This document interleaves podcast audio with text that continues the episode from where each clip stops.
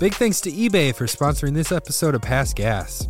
Passion, drive, patience. The formula for winning championships is also what keeps your ride alive. eBay Motors has everything you need to maintain your vehicle and level it up to peak performance. We're talking superchargers, turbos, exhaust kits, and more. Whether you're into speed, power, or style, eBay Motors has you covered. With over 122 million parts for your number one ride, you'll always find exactly what you're looking for. And with eBay Guaranteed Fit, your part is guaranteed to fit your ride every time or your money back. Because with eBay Motors, you're burning rubber, not cash. With all the parts you need for the prices you want, it's easy to make your car the MVP and bring home huge wins. Keep your ride alive at ebaymotors.com. Eligible items only, exclusions apply.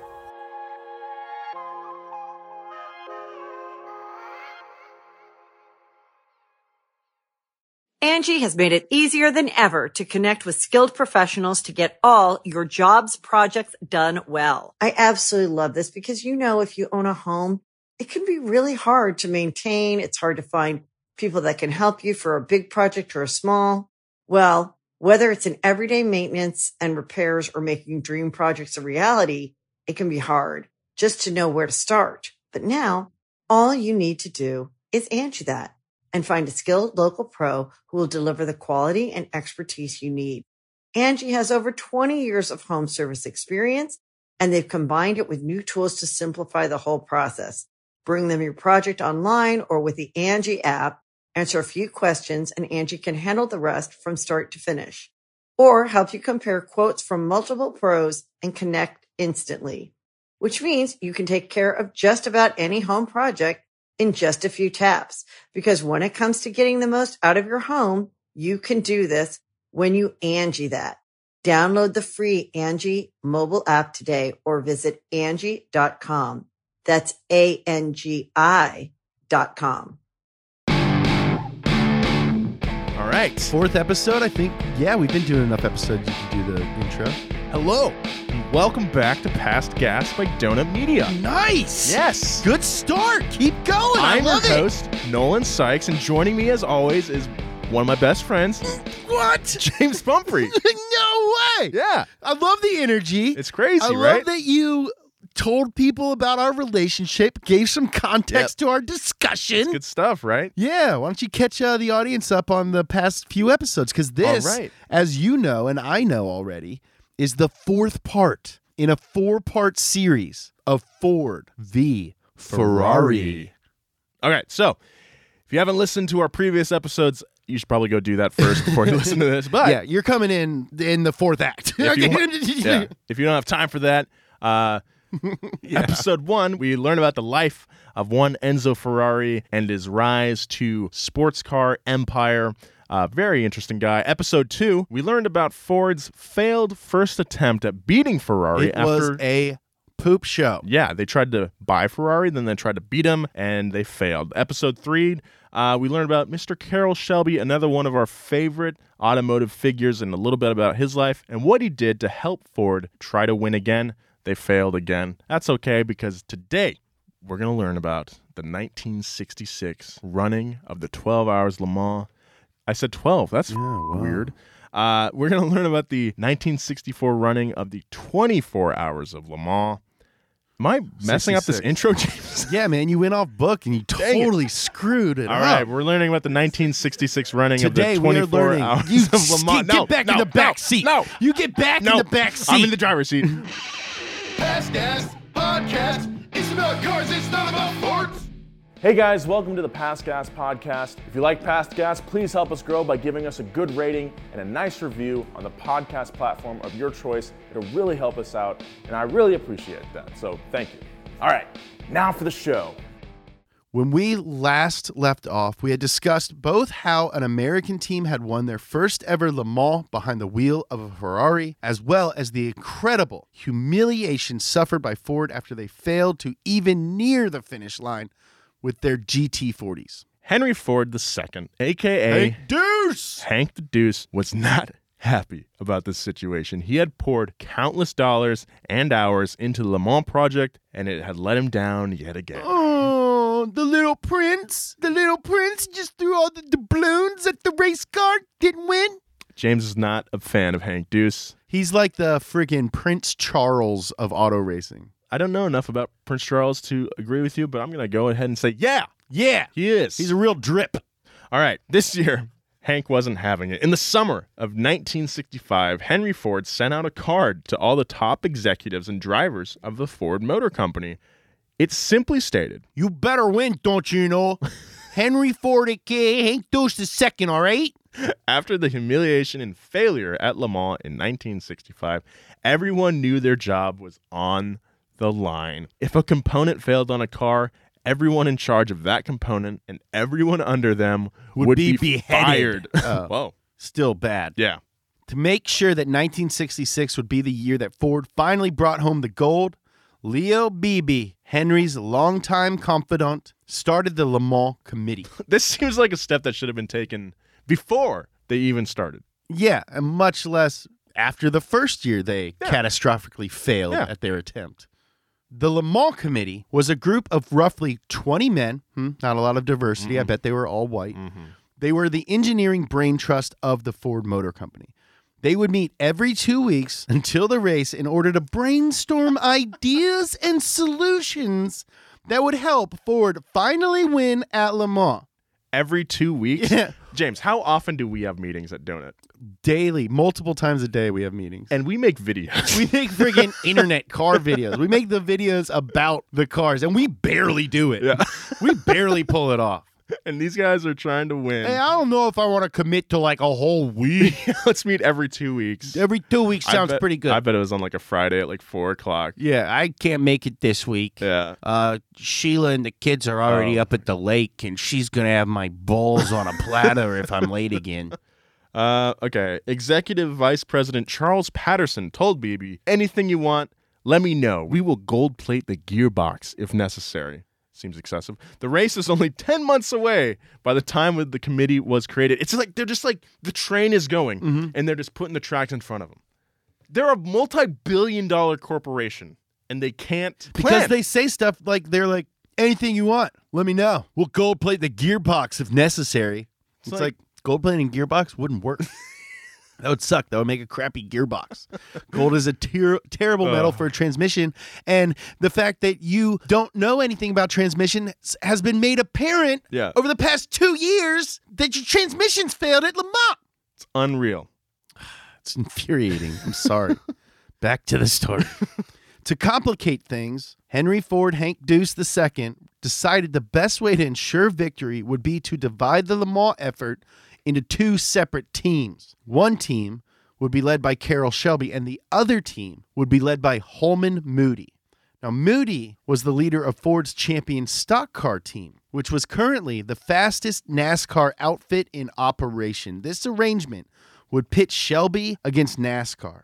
Shelby would be humiliated if Holman proved to be faster, especially since, unlike Holman, Shelby had significant experience at Le Mans already. I mean, Shelby had already won Le Yeah. Mans. Also, it's, we should uh, clarify Holman Moody is not a person, it's a team uh, formed by John Holman and uh, Mad Eye Moody from Harry Potter. Ralph. Yeah, Ralph Moody. So Ralph Mad Eye Moody. it's two teams, it's not a man. Uh, pitting their own men against each other was a strategy Henry Ford II had stolen directly from Enzo Ferrari's own playbook. Almost immediately after the first Le Mans committee meeting, the team flew down to Daytona International Speedway to begin testing.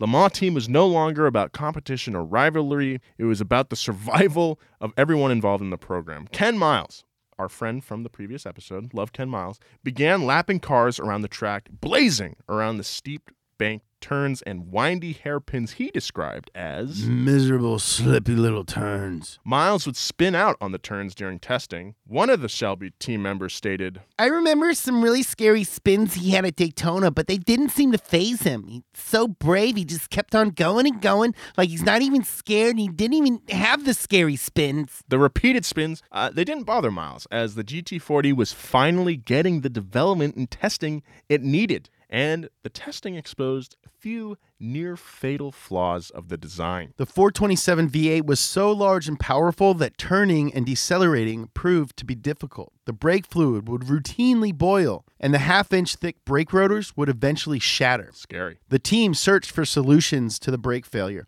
but it didn't come in time. By the end of January, the first race of the Big Three had come the Daytona Continental.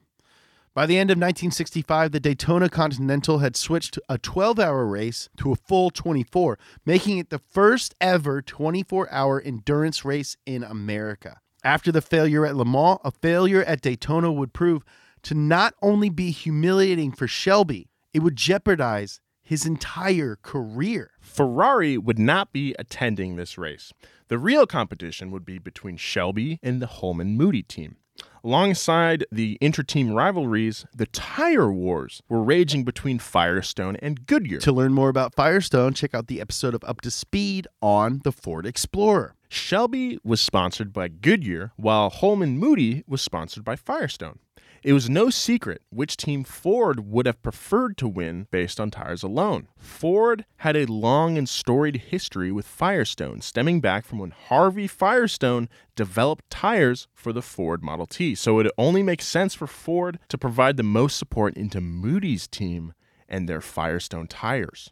While people were debating the logistics of tire sponsorship, Leo Beebe was not Leo com- Beebe. Leo Beebe. He's He's a little little Beebe. Beebe. Oh, he's so cute. Was not confident the GT40 could even last 24 hours. He stated, We don't even know if our paint can last 24 hours. Despite their lack of confidence, the Shelby American cars placed both first and second, while Moody was trapped multiple laps behind in third place. Reporters called it. One of the most perfectly driven races in history. Woo. I'm just wondering, like, if you're reading a newspaper Uh-huh. and you're like not really into racing, and you see that sentence, you're just like, This is how much your job has poisoned your brain. it, yeah, really? like you're like, ah, I don't really know the curiosity gap on that headline title Dude, from my brain 1965. has been poisoned by this uh, occupation. Hey man, I've proudly been ruining you for the last two and a half years. So Ford was riding high on their victory at Daytona. Things were looking up for the GT40 project, but that was quickly about to change. On December 1st, 1965, Yeah. a young activist Uh-huh. and Harvard grad lawyer named Ralph Nader had entered the scene and published a book called Unsafe at Any Speed. That doesn't sound good. What a wet blanket. From the first line, unsafe at any speed reads as if it was documenting some sort of religious fanaticism. For over half a century, the automobile has brought death, injury, and the most inestimable sorrow and deprivation to millions of people. With Medea like intensity, this mass trauma began rising sharply four years ago, reflecting new and unexpected ravages by the motor vehicle. Ralph Nader was calling out automakers around the world while specifically targeting the big three Ford, Chevy, and Dodge. And it was well deserved. When it came to safety, these companies, uh, they were failing their customers without the customers even realizing it. In February of 1966, only two months after the book was released, President Johnson announced the crisis of death on the highway. It was the biggest crisis outside of Vietnam. Of course he was. He was like, actually, Yeah, turns right? out Vietnam isn't that bad. It's cars. Yeah, that's a fair point. Uh, American automakers had a big problem on their hands as people needed someone to blame. After all, only four years earlier in 1962, Henry Ford II had publicly destroyed a copy of the Detroit Safety Resolution. Tank Deuce. Coincidentally, that was the exact same time that Nader claimed automotive related injuries and death began to spike on our nation's roadways. It's like he destroyed like an ancient talisman. Yeah. And he's like, oh, what's this old book? And then it just, it's like a mummy wakes Yeah. up. As we'll come back later in the episode, Ralph Nader published his book at a time when the general consensus was filled with mistrust in the government and society in general. The 60s were a batshit time. And that would lead to a lot of eyes on Ford, specifically the Le Mans racing effort. Surprisingly, though, in the three years since the Ford versus Ferrari rivalry began, There had been no injuries or deaths behind the wheel of a Ford Le Mans car, but Ford's luck was about to run out, and Nader made sure that the timing could not have been worse. On March 26, 1966, the 12 hours of Sebring began. Carroll Shelby had only one rule for his team no racing each other. Despite only having to follow a single rule, the Ford racers refused to listen, ignoring pit signals to slow down and continuing to push both themselves and their cars. Remember, like Shelby and Holman Moody, they are in the same team, but they want the credit. In the same team. Yeah. Quotes.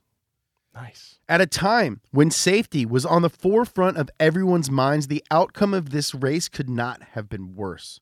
Canadian racer Bob McLean, McLean? McLean? Canadian racer Bob McLean had flown off the track and wrapped his GT40 around a telephone pole, causing his car to burst into flames. He was the first to be killed behind the wheel of a GT40. A collision between Mario Andretti's Ferrari and Porsche later in the race sent the Porsche directly into the spectator stands, killing five. The violent race caused a spotlight to shine down not only on Ford, but of the safety of racing as a whole. Companies and racing events alike were starting to begin to feel the heat from the public outrage. Despite the tragedy, though, the race continued with Dan Gurney leading in the number two Ford, followed closely by Ken Miles in the number one. Gurney led the race until the very end, where his engine decided to give up the ghost just a few hundred yards from the finish. Ken Miles rocketed past Gurney and took the checkered flag, giving him the first place victory at two of three major events in 1966. So he won. Oh, he won at Daytona as well, correct? Mm-hmm. Yeah. Uh, Gurney was left pushing his car to the finish line, which actually led to him being disqualified from the race. Uh, I believe the cars have to cross under their own power. Mm. Where was Ferrari during this race, you might ask? Well, Ferrari decided that Sebring would be the perfect place to debut their new Le Mans racer, the Ferrari 330 P3 and the Ferrari Dino. Now, guys. I named my son after my father, but I called him my brother's name. That's right. so weird. Uh, if you guys haven't seen pictures of the 330 P3, J- James, how about you Google that right now? Ferrari 330 P3. It's honestly one of the best looking cars. It's one of ever. the best looking cars I've ever seen. Beautiful. Unfortunately, Ferrari, both their experimental designs failed and shredded their transmissions long before the finish line. When Ferrari team leader Gozzi reported the news back to Enzo, Enzo said, Yes, sir, yes, yes, I see. What a nice Easter you gave me. Enzo, you're not even like religious. You didn't even get me no eggs, and there was uh, no bunny. I didn't even get the uh, fake little uh, chicken and marshmallow. The chicken and marshmallow, the poops. I didn't get any of that. Uh, All so- you did was make my car's transmissions break. I'm sorry, man. Uh, just after Sebring was the start of the Le Mans test weekend. A handful of cars were airlifted to France almost immediately after the race had finished. Of course, Ken Miles was present to test them. He knew everything about the car. And at the unlikely age of 47, he knew the GT40 would be what would give him a victory at Le Mans. Miles was repeatedly cracking speeds of over 200 miles per on the track, and that was upsetting fellow test driver and veteran racer Walt Hansgen, who was also present. Hansgen was intent on proving he could keep up with Miles's blistering speed, despite repeatedly being told to slow down. While flying down the Mulsanne Straight, Hansgen hit a wet spot on the track and began to hydroplane, fishtailing across the track. Hansgen plowed into a sandbank, causing the GT40 to cartwheel end over end. He was trapped within an almost unrecognizable wreck. During the test weekend of 1966, Surtees set the fastest lap time yet again in the 330 P3. Hansgen succumbed to his injuries just five days later at an army hospital in the nearby city of Orleans. At a time when safety was so important to the public eye, Ford was completely screwing everything up. not a good look. We'll be right back with more of this story, but first, a word from our sponsors. The Angie's list you know and trust is now Angie, and we're so much more than just a list. We still connect you with top local pros and show you ratings and reviews, but now we also let you compare upfront prices on hundreds of projects and book a service instantly. We can even handle the rest of your project from start to finish. So remember, Angie's list is now Angie, and we're here to get your job done right. Get started at Angie.com. That's A N G I, or download the app today. Angie has made it easier than ever to connect with skilled professionals to get all your jobs projects done well. I absolutely love this because, you know, if you own a home, it can be really hard to maintain. It's hard to find people that can help you for a big project or a small. Well, whether it's in everyday maintenance and repairs or making dream projects a reality, it can be hard just to know where to start. But now all you need to do is Angie that and find a skilled local pro who will deliver the quality and expertise you need. Angie has over 20 years of home service experience and they've combined it with new tools to simplify the whole process. Bring them your project online or with the Angie app, answer a few questions and Angie can handle the rest from start to finish or help you compare quotes from multiple pros and connect instantly, which means you can take care of just about any home project in just a few taps. Because when it comes to getting the most out of your home, you can do this when you Angie that. Download the free Angie mobile app today or visit Angie.com. That's A-N-G-I dot com.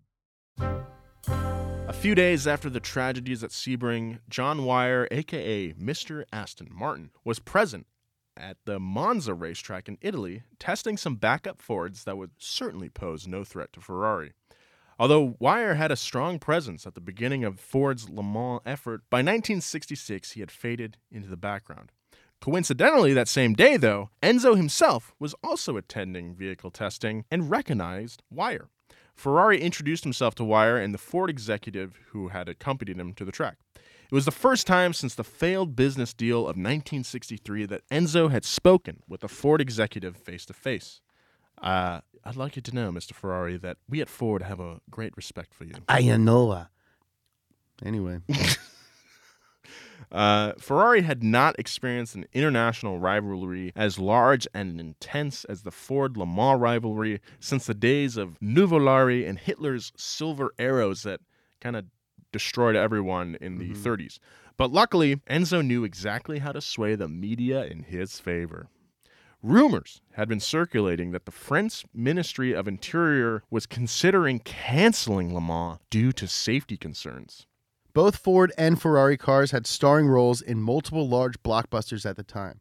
John Frankenheimer's Grand Prix focused on Ferrari race cars during a fictionalized race, while the GT40 and Mustang were the primary focus of the Golden Globe winning French film Un homme et une femme. It was obvious that despite the safety concerns, people still idolized race car drivers as the epitome of masculinity. Both Ferrari and Ford had been receiving swarms of positive media attention, and Ferrari knew how to use that to his advantage. Enzo published an article in the Italian Autosprint magazine accepting his defeat at Le Mans before the race even began. He said, We know that nothing is being done to resist the steamroller of the Americans, who uh, will find road open to success in sports car racing. We fought on the track with autos and at the table against the abuse of power in the regulations. Even while continually winning races, I understood that we were gradually losing them. We intensified our activity to the utmost, but we managed simply to slow down the approach of the steamroller. The battle was a lost in advance. Some nice reverse psychology. Yeah, he's like, hey, sucks that all these guys are dying, but you know what really sucks? Is when the Americans showed up and made me push my cars to the limit. Mm-hmm.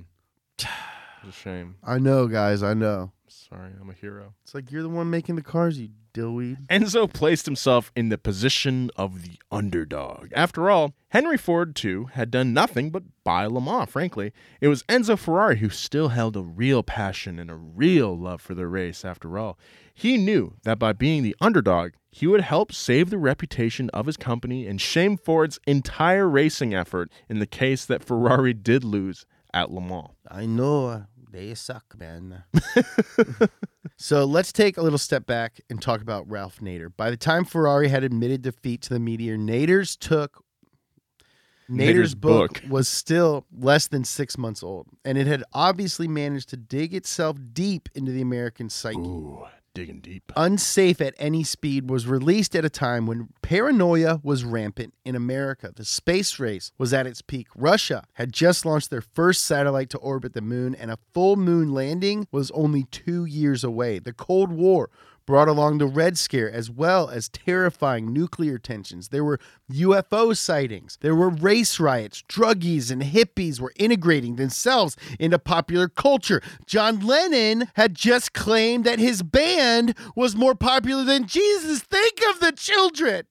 America was changing, and the people were finally opening their eyes and beginning to question society around them. The Vietnam War had taught us to ask, can we trust our government?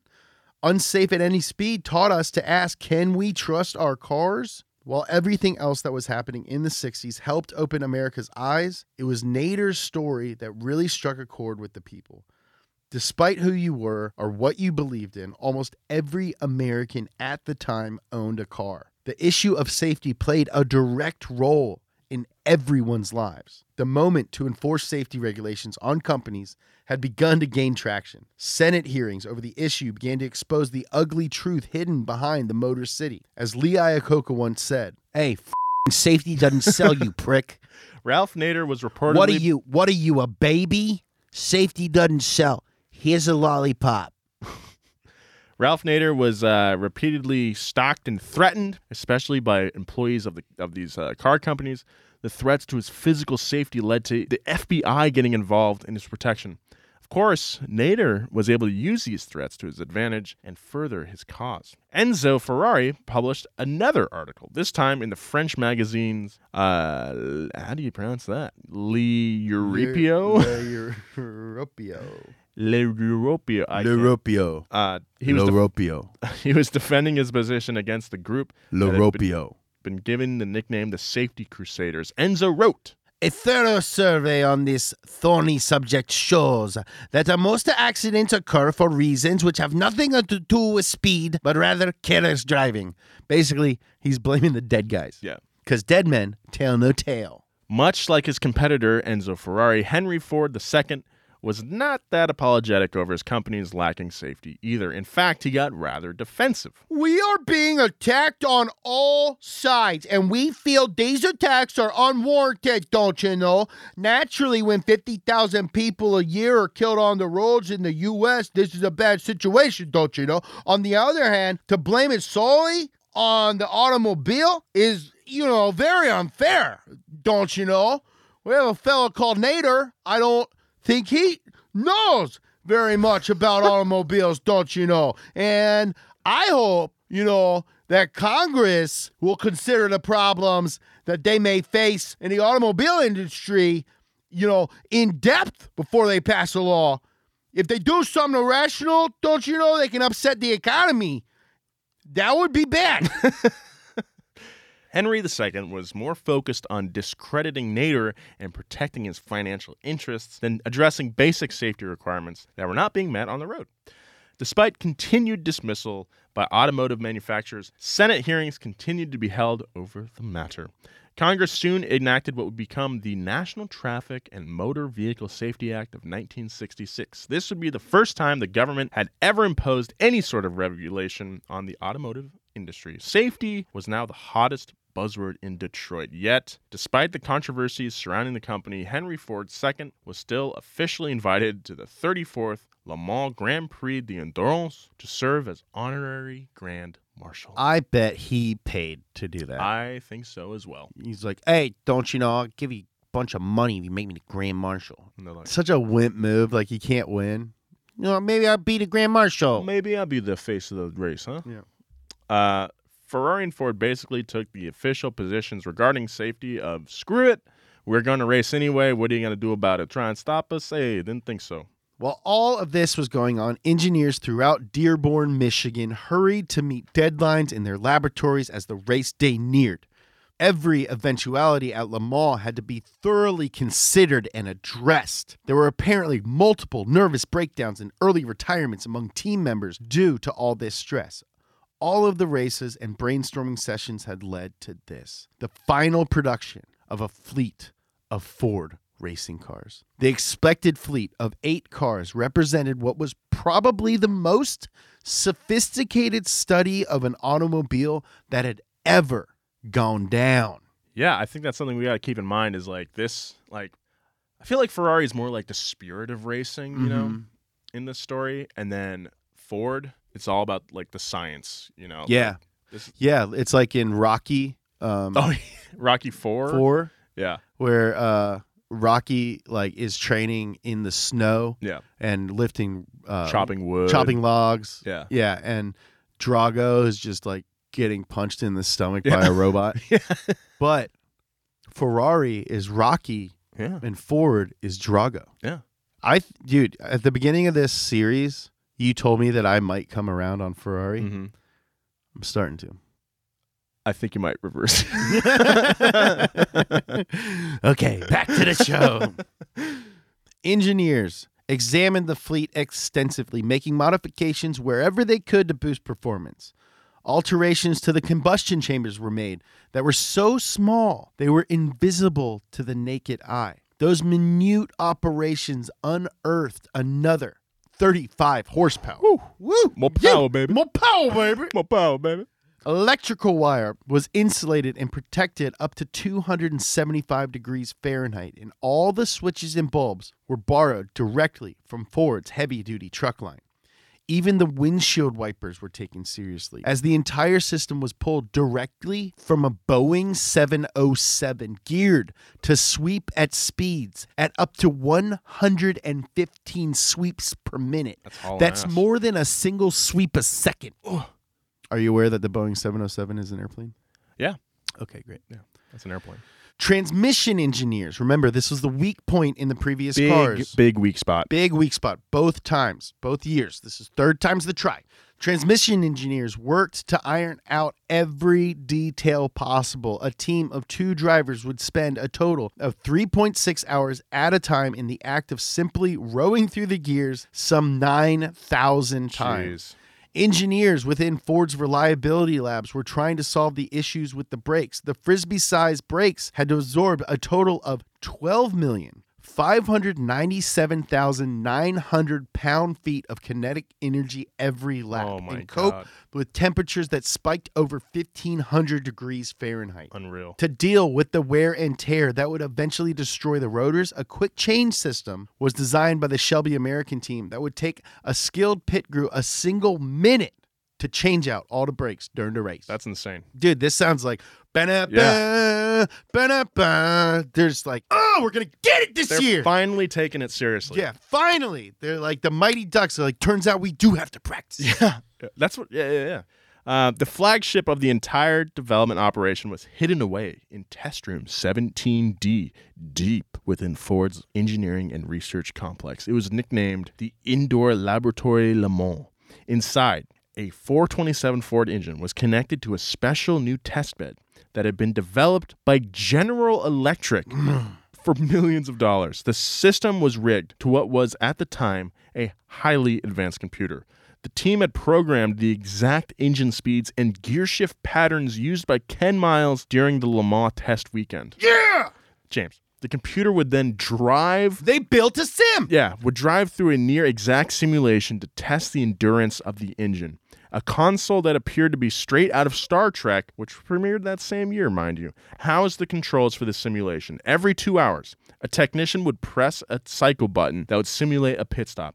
Every time the engine failed the endurance test, they would completely disassemble the engine and do a full inspection. Then they would put it back together and do it all over again. They would not stop testing until the engine can survive not one, but two full 24 hours of Le Mans simulations in a row. Sick. That's 48 hours of Le Mans. That's that's crazy. During a cocktail party, Ken Miles was asked by a guest if they could ever become a race car driver, to which Miles responded, That's up to you, sir. Isn't it? What a badass response. yeah, dude. It's like uh, one time I was at a show in Louisville, and Jim James, the lead singer of My Morning Jacket, they're from Louisville, and he was mm-hmm. just like local, coolest guy in the world. And I looked at him and I recognized him, and I was like, "You're Jim James, aren't you?" And he goes, Sometimes. I was like, hell yeah. It's badass. Later at the same party, when he was asked about his chances, Miles said, I feel our chances at Le Mans are pretty good. These cars are built for Le Mans. Cool, dude. yeah, dude. Everyone on the Ford team knew that they had built a winning car that year, and everyone knew Ferrari's days were numbered. Things were finally looking up for Ford, but how were things going over at Ferrari? Terrible.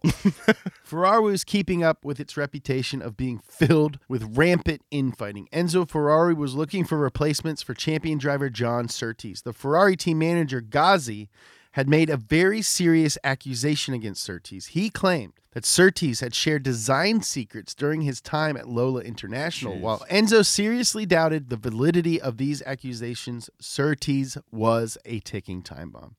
He constantly was getting into disagreements with the rest of the team, and he vehemently hated his team manager, Ghazi. There was no guarantee that Enzo would be able to maintain control over him. He had to go. Wow.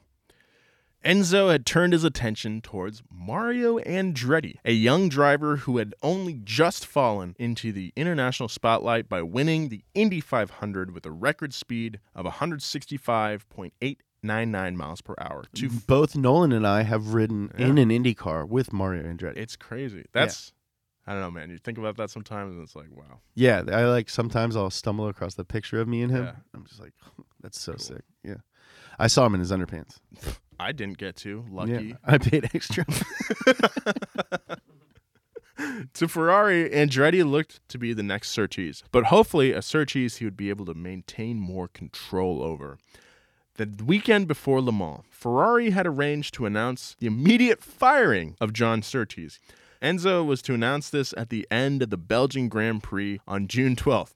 But unfortunately for Andretti, Surtees actually won the Belgian Grand Prix, and Enzo was once again driven by his pure instinct to win. He decided to keep Surtees. I was a kitty. he was deciding to keep Surtees on the team and suspend the announcement until after Le Mans. Final preparations had begun for both teams. People braced for what they expected to be the most dangerous and lethal Le Mans of all time. This racetrack is a cornfield airstrip in the jet age. It will be a miracle if no one gets killed, stated the Detroit News on June 17th, 1966. Is that the same track as it was back then? the same location. Same the Mulsanne Straight is still the same road, but there's I think they added there's that chicane before the finish line. I don't think that was there, but it's essentially the same. Yeah. Crazy. For Ford, the talent pool for the race was severely limited. In a single unfortunate weekend, a handful of crashes had forced the Ford Motor Company to fall short on a number of drivers. On June 4th, racer AJ Foyt, who had been contacted to race in Le Mans, had an unfortunate incident regarding his race car and a wall. His car burst into flames, and he had to crawl through the fire to get out of the wreckage. He's quoted as saying, I knew I had to do it or I would burn up in there. That's insane. He suffered major burns to his hands and the side of his face, so he was out of the race. Mm-hmm. That same day, Ken Miles' teammate Ro- Lloyd Ruby, who we talked about, Lord Ruby. Lloyd Ruby, who we talked about in the last episode, went down in a plane crash right outside of the Indianapolis Motor Speedway Airport and suffered a fractured spine. It's crazy that he survived. Phil Hill also had a falling out with Ford management and signed on with another team, none other than the Chaparral team run by Jim Hall, the same team that had humiliated Carroll Shelby a year earlier. Chaparral. If the Chaparral beat Ford, especially with an X Ford driver, it would go down as one of the most embarrassing races in Ford's history. And Ford has had a lot of uh, embarrassing races. They've races. been embarrassed twice now. Yeah. It's Basically, their whole racing history has been a big embarrassment. Yeah. Leo Beebe needed drivers. Leo Beebe. Leo Beebe. But to his surprise, most drivers refused to race no matter how much money was offered, simply because it was so dangerous. At the last minute, Ford reached out to Mario Andretti, who signed on because he put it. Money talks. What else can I say? Is that how he's? That's not how he sounds. Yeah, he talks like this. Money talks. What can I say? I'll allow it. There was only one hiccup to signing on Andretti. He was contracted with Firestone tires, which meant he would have to race with Holman Moody's Ford team.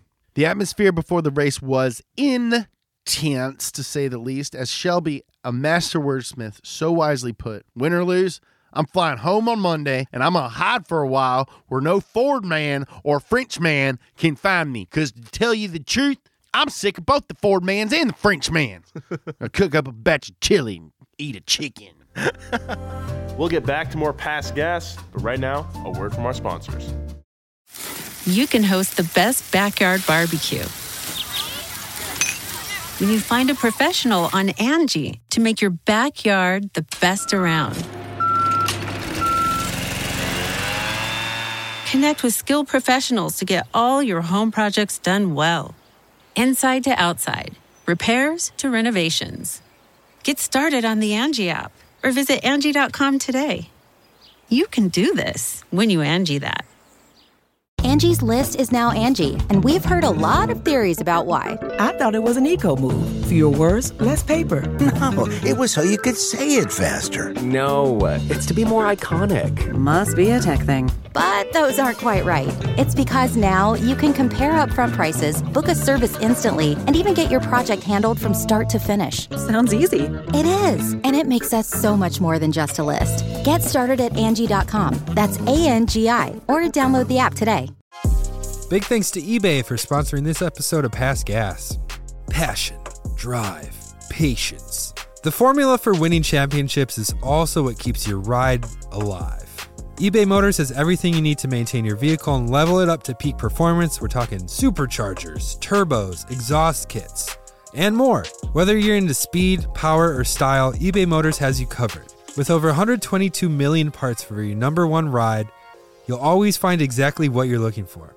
And with eBay Guaranteed Fit, your part is guaranteed to fit your ride every time or your money back. Because with eBay Motors, you're burning rubber, not cash.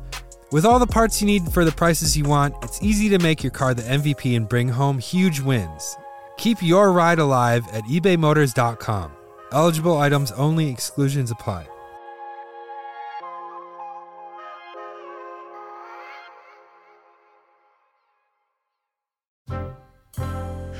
When Hank the Deuce and his family touched down in Paris, you'd have thought it was the second coming of Jesus Christ. Henry had a $100 million stashed away for some plans to build a Ford factory in France, so the French leaders were trying their best to get their hands on some of that sweet, sweet American moolah. Mm, give me that moolah. The Ford team set up operations in an old Peugeot garage near the track. Inside, the garage was the size of a football field, but Despite the massive size, it was soon filled with over a hundred team members, the eight cars Ford had entered the race, and lots of support equipment. Bruce McLaren arrived at the garage and was absolutely stunned at the current size of the operation. He had been one of the first drivers hired by Ford when this whole thing began in 1963. As one can imagine, he probably looked at the cars and said something along the lines of, Wow. Wow. Throughout the past few years, McLaren had been cementing his reputation outside of Le Mans as one of the most innovative engineers and racers in the world. He had just launched his own Formula One team only one month earlier under the moniker McLaren. Hmm, simple. McLaren was not afraid to put his life on the line, especially in a race. In fact, he had recently published his biography where he basically wrote his own epitaph. To do something well is so worthwhile that to die trying to do it better cannot be foolhardy. It would be a waste of life to do nothing with one's ability, for I feel that life is measured in achievement, not in years alone. I love that. Yeah. Didn't he have, he had another great quote in the first episode. Yeah, I, I can't remember. I think he said something like, That car's faster than a shit through a goose. Uh, McLaren was invited back to the Ford team, and despite being contracted to Firestone Tires, Shelby believed that his expertise was so critical to the future of this team that he still managed to bring McLaren onto the Shelby American side once more. So he probably just like, hey, I know you're contracted to Firestone. Screw that. Yeah. Come race for me. and McLaren's like, All right. He's like, Yeah, I just started my own F1 team. Yeah. Sort of, mate. Let's give him one more go. Uh, he was confident in Ford and attributing the failure in 65 purely to stubborn laziness on the part of Ford, which I think all of us listening can agree with. As the Kiwi put it, We're not screwing around like that again. We're going to go for it. While Shelby and his Ford team were contracting some of the top racers from around the world, things were not going nearly as well back at Ferrari. Surtees knew the race was going to be tough. Mechanically, our cars are well engineered and they can be driven at 99%. The thing is, if you got racers at Ford, real racers, real racers. Fueled by self doubt and his own driving ability, Aw. as well as the rest of his teams, the world began to cave in on John, John Surtees. When Surtees approached his car, he noticed a third driver's name on the window. As it turned out, the Ferrari team manager had assigned another driver to Surtees' position As the hare. as the hare in the race. The hare is a designated driver who's meant to drive as fast as possible in the beginning of the race, pushing the competitors' engines to their breaking point as they tried to keep up. Pretty cool. Now, Surtees was by far the most qualified for this position as he was one of the fastest drivers in the world. But the Ferrari team manager, Dragoni, seemed to disagree. The two had been feuding for years at this point, and Le Mans 1966, their rivalry would reach a boiling point. Ooh, bubble over. So Surtees, he issues an ultimatum. He would either run as the hare or he would not run at all. I am the fastest man on this team. Whatever is behind this, you're the best to count me out. Well, uh, Dragoni had spent years trying to get Surtees off the team, and not allowing Surtees to race was the final push Surtees needed to call it quits for good. He immediately exited the pits and went directly to the Ferrari headquarters and cut all ties with Ferrari. In the media, it was known as the divorce of Surtees and Ferrari. These headlines are kind of lame sometimes. This bitter end for Surtees would prove to be a massive benefit, though, for the Ford teams, as now the best Ferrari driver in the world was out of the race indefinitely. It's worth mentioning that before the race began, our boy Roy Lunn was standing at a urinal in the restroom when all of a sudden Henry the Ford II, aka Hank, the Deuce, Deuce. approached him while he was still peeing. well, Roy, do you think we're gonna win? Don't you know? And Roy said, "I think so. We've got a good shot." Normal conversation. Normal conversation. with your pee. Hey, looks like you need you got a good shot right there. Got pee pee all over your pants, you little baby. Race day began with the threat of rain. Crews were busy changing from dry to wet tires in anticipation of the worst. Despite the poor weather forecast, hundreds of thousands of crowd members descended on the racetrack. There was only one rule that Shelby had for his team there was to be no inner team competition. He means it this time. Hank Deuce once again went around handing everyone the same cards he handed them 10 months earlier. He handed everyone business cards that said, You better win HF2. Hey guys, just in case you don't remember that thing I did, that real passive aggressive thing I did earlier, I'm doing it again. I hate this, dude. I hate I him. hate this. I hate him. It's like if Business fuck- cards. It's like if we walked around to like all the editors. yeah, it's like, hey, and we're like, Wheelhouse is coming out Monday. Like- better win a better get a mill. but you're not even saying it. You walk up Yeah, to like give him a card. Colby and you just give him a card. Colby looks up, is like, I hit him up on Slack. it's called the Threat Channel on Slack. It's just like, hey, Colby, check the Threat Channel. You Ugh. better get a it's mill. just so gross, dude. It's not like this guy's won a ton of races. No. He hasn't won any. You want to race for me? You better win. You Better win. You've never fucking won anything, you dork. You almost bankrupted the biggest company in the world that your grandpa started because you named a car after your dad, you dweeb. At 4 p.m., the flag dropped. But this time, it was dropped by the Deuce himself. Each racer sprinted across the pavement as fast as their legs could carry them. Immediately, Ken Miles was struck by bad luck. As he leapt into his seat, he slammed his helmet on the door frame and bent it. He was Bent forced the door frame, not the his door- helmet. Yeah, the door frame. He bent the door frame with his head. He was forced into the pits after only one lap to fix the issue, which put him behind all the other racers. Of course, as is Le Mans tradition, the rain began almost immediately. McLaren came in at 5:33 p.m. complaining about his tires. Apparently, chunks of his tires were being torn off by the track. Shelby, of course, immediately realized the issue lied with McLaren's Firestone tires, as none of his Goodyear tires were having issues. McLaren was invited to join the dark side and betray Firestone to race on a clean new set of Goodyears, which of course he did. He returned to the pit at 6:47 p.m. with a grin on his face. McLaren was repeatedly reaching speeds in excess of 220 plus miles per hour on the Mulsanne Straight on those great Goodyear tires. This episode of Past Gas is brought to you by Goodyear, tires.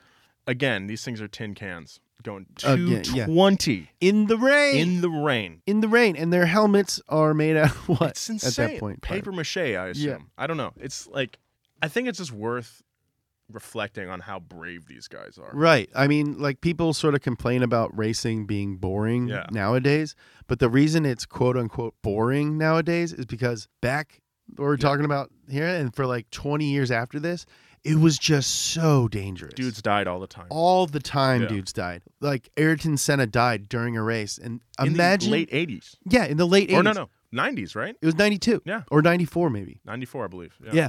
So that's like if Michael Jordan went up to dunk a basketball and died. Yeah.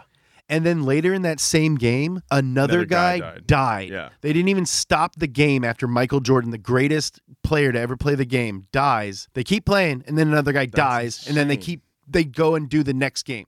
So like Wow. any guy who's like racing is boring, it's like you go race a car, you jerk. Yeah. Huh. While the Fords possessed superior speeds, the Ferraris had continued to remain within striking distance. There are other reasons that racing is boring. man. Yeah. uh, the Ferraris had continued uh, to remain within striking distance the entire race, as the little red cars were more nimble and efficient than the GT40. At about midnight, rain began to fill the darkness. Shelby and the Ford suits were forced to take shelter in a dimly lit corridor behind the grandstands to avoid the rain. it's wet. They paced the dimly lit hall like expectant fathers in a hospital waiting room. Uh, while Ford had I'm hot- gonna be in the room with my wife. yeah, I'm gonna cut the umbilical cord with my teeth like a bear. Sweet. Uh, while Ford had high hopes for new racer Mario Andretti, his GT40 blew a head gasket after only 97 laps. Hey, whatever happens, happens, you know. Wasn't meant to be. The Chaparral, driven by Phil Hill with its Chevy power plant, lost its headlights and was removed from the race. At 3 a.m., news came over the loudspeaker that the Ferrari 330 P3, driven by Pedro Rodriguez and Richie Ginther, had shredded its gearbox. The P3 had been the greatest threat to Ford, and now it's out of the race. By 3 a.m., Ferrari was practically out of the race. The Shelby American team led the first three positions. Every Ferrari that had any chance to compete was gone, and only one of Moody's GT40s were still in the race, and it was nowhere near the front. The GT40s, Shelby's GT40s, Shelby's GT40s, were performing phenomenally. The only issue the cars experienced were due to the brakes, which were easily replaced due to the quick change system designed by the Shelby team. There was a huge debate on the legality of such a system, as it would have taken hours to replace those rotors by a normal mechanic. But in the end, the system was approved. So So Hank the Deuce and his family, Mrs. Deuce and Edsel Deuce themselves, approached Shelby in the Ford pits. They were going to win the race. That was certain. At this point, the only decision left was how they were going to win this race. the Deuce and his suits turned to Shelby and asked how he thought this sh- story should end. Well, hell, Ken's been leading for all these hours. He should win the race. But Leo Beebe had, Little BB. had a different idea Little in BB mind. had a different idea on mine. I kind of like to see all three of them cross the finish line together. You fucking fuck you. Shelby, of course, is a man of strong opinions, never being one to back down at an opportunity to challenge authority. Shelby said, oh, sh- oh, hell, let's do it that way then.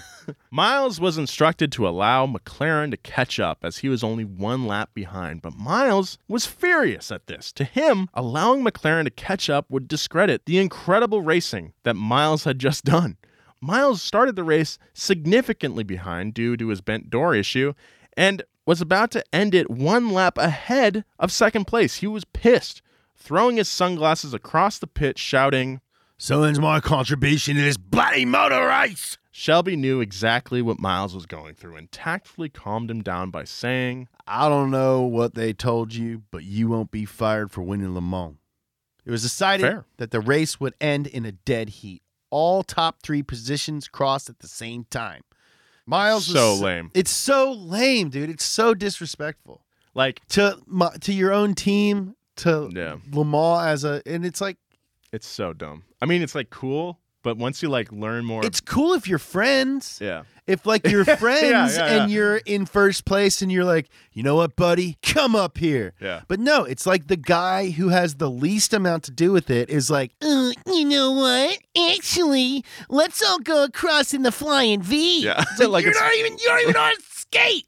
like it's Mighty Ducks. Yeah, dude. you don't even know how to skate, you dick. Yeah, that's hilarious. Also, Miles is like the only guy who's stuck with Ford this He- entire time. Of and he's more my favorite. anybody. Yeah, I think my favorite figure in this story. yeah. like, it is the story Yeah. for him to win it. Yeah. That's what's like so infuriating about Hank Deuce and these other dorks from Ford, where it's like you have the story. Yeah. The guy who's been driving for you all three years. I don't know. That was McLaren. Ken Miles is new. Kemp, he's newish, but like Newish. he's he's helped the most. Um, he just sounds like Which a is good guy. so like so lame. yeah, I know I said if you don't win, then you're all fired. yeah. But right. let's all do it together now. Because teamwork makes the dream work. He like makes them put their hands out the window and like grab. I don't know. Miles was set on winning, though, and rightfully so. He'd won at Daytona and Sebring. Victory and Le Mans would give him a triple victory at the three most prestigious races in the world. Miles would be the first driver to ever be awarded the Triple Crown. While they all crossed at the same time, it was obvious to everyone that Miles should have earned his Triple Crown that day. But a stipulation in the rules cheated him out of the victory. If the race ended in a dead heat, the driver who started farther back in the position would be given the victory. Unfortunately for Miles, that means Bruce McLaren and his teammate Chris Amon started eight meters further behind Ken Miles, which means in the dead heat, Miles placed second to Bruce McLaren by roughly 20 feet. Ah! The team in the pit knew this, but refrained from telling the drivers as they were focused more on the photo finish than Ken Miles' triple victory. Even then, the team still attempted to appeal the official rules and argued that Ken Miles would have been handed the checkered flag. At the end of the race, confusion dominated the event. No one was certain who had actually won the race. When Miles approached the podium under the impression that he had won, he was turned away. It wasn't until minutes later that it became clear that McLaren and Amon were the official victors of the 1966 24 Hours of Le Mans. Despite having officially won, McLaren and Amon certainly didn't feel like winners. They stood and stared awkwardly at the crowd surrounding them. They had not intended to win this way. They had hoped to earn their win, but that did not matter to the race officials. Bruce McLaren and Chris Amon logged 3,009.6 miles and an average speed of 131 miles per hour. As far as the officials were concerned, they had won Le Mans. And to the public, Ford had finally completed what they set out to do beat Ferrari. The Deuce, despite rarely showing emotions in public, smiled. And imagine what looks like the Terminator attempting to smile, only if the Terminator were made out of ham and mayonnaise and not synthetic skin over titanium alloy. Ken Miles stood alone in the rain. He had been screwed by a technicality. His Triple Crown victory was gone, cheated from him by a silly rule and a bunch of jerks. When Miles finally met with McLaren in the pits, they stared at each other for a moment. Oh man, stare down. Finally, Miles grabbed McLaren and gave him a great big hug. At that moment, the rules didn't matter to either racer. They had both done their best, and McLaren was the winner. What a great guy. Good guy. Deserved to win. After the race, Miles pleaded with reporters Please be careful how you report what I said. I work for these people, they've been awfully good to me. The journalists were prepared to tear into Ford for allowing their champion driver to be cheated out of his own win by a technicality, but they largely refrained from doing so, thanks to Miles's request. He then walked into the rain and evaporated, never to be seen again. But of course, Henry the Deuce was not done. During an interview after the race, he said, Now we don't want to buy Ferrari anymore, don't you know? now who we fear most are the Japanese. This statement really cemented the fact that Henry Ford was in the race not because he appreciated the true spirit of racing, but he was in it for the money. He was not concerned with trampling over the little guy in order to get his way. He had finished dominating the Italians, and now he set his sights on the Japanese markets. Construction for the next iteration of Ford Le Mans project began almost immediately. Ford allocated $10 million. Oh my, okay. Yeah, I know. I know. 10 million. I know. Just a reminder, they only offered Ferrari $700,000 a year. So stupid. To the 1967 racing effort. Only two months after Le Mans, Ken Miles began testing the newest car, dubbed the, The J car. The J. Hey, you're listening to J Car and the Pig in the morning. hey, in the California desert. Testing had been going smoothly on August 17th, 1966. Ken had spent the morning tearing up Riverside's lap records in the new car when all of a sudden, the car veered sharply to the right and took flight as it tumbled down a 10 foot embankment.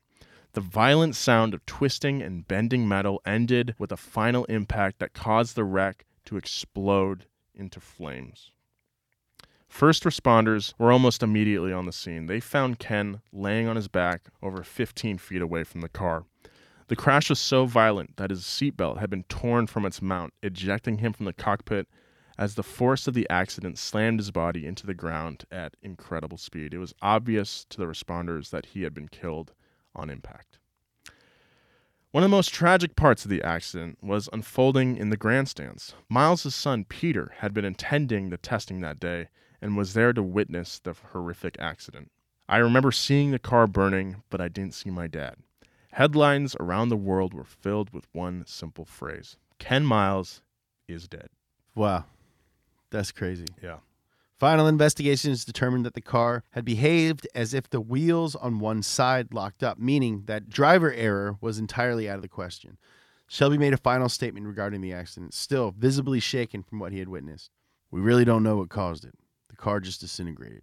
We have nobody to take his place. Nobody. He was our baseline, our guiding point. He was the backbone of our program. That's so sad. You got, got to finish it. There'll never be another Ken Miles. Damn, dude. This shit's fucking sad. Yeah. To this day, the cause of the accident that killed Ken Miles has never been determined. But what has been determined is that Ken Miles was cheated out of his Triple Crown in 1966 and would never have the opportunity to complete it. Many people regard the Ford Ferrari rivalry as the golden age for auto racing, and that might be true. The amount of money and talent poured into development of the world's greatest race car alone changed the way Le Mans and the world viewed racing forever. If it hadn't been for Henry Ford's passionate hatred for Enzo Ferrari, racing as a whole would have likely struggled to keep up with the changing technological environment around them.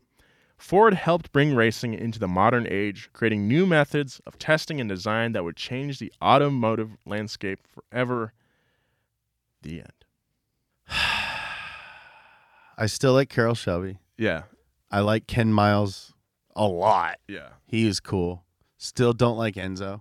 Really. I just I just think he's a baby now and He's so emotional. Uh, It's just like, I it's taken like some power away from him for me Mhm. where he's not just like the evil empire guy, he's just kind of a whiny little he's brat. an evil empire guy that also go, is just way too dramatic. Yeah, and he's got like not that big of an empire. So he's not even like that impressive. Hank Deuce is the worst character in automotive I- history. Yeah. What a freaking dork. The worst. He's like a little league coach. yeah. He takes credit for the Yeah. championship. And you know? poor poor Ken Miles, man. poor Ken Miles. Telling him not to write bad stuff about Ford and then died testing their next car. I know. Like, what a guy. Yeah.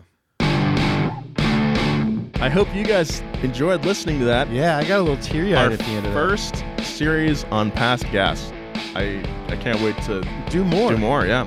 Yeah, um, I had a lot of fun doing this. I can't wait for you guys to hear the next one. Uh, if you haven't, ch- go check us out on YouTube and Facebook. Just search Donut Media. That'll be all of our stuff. Follow us on Instagram and Twitter at Donut Media. Follow me on Instagram at James Pumphrey. Follow Nolan at Nolan J Sykes. Thank you. We also have a subreddit on Reddit. Oh, yeah.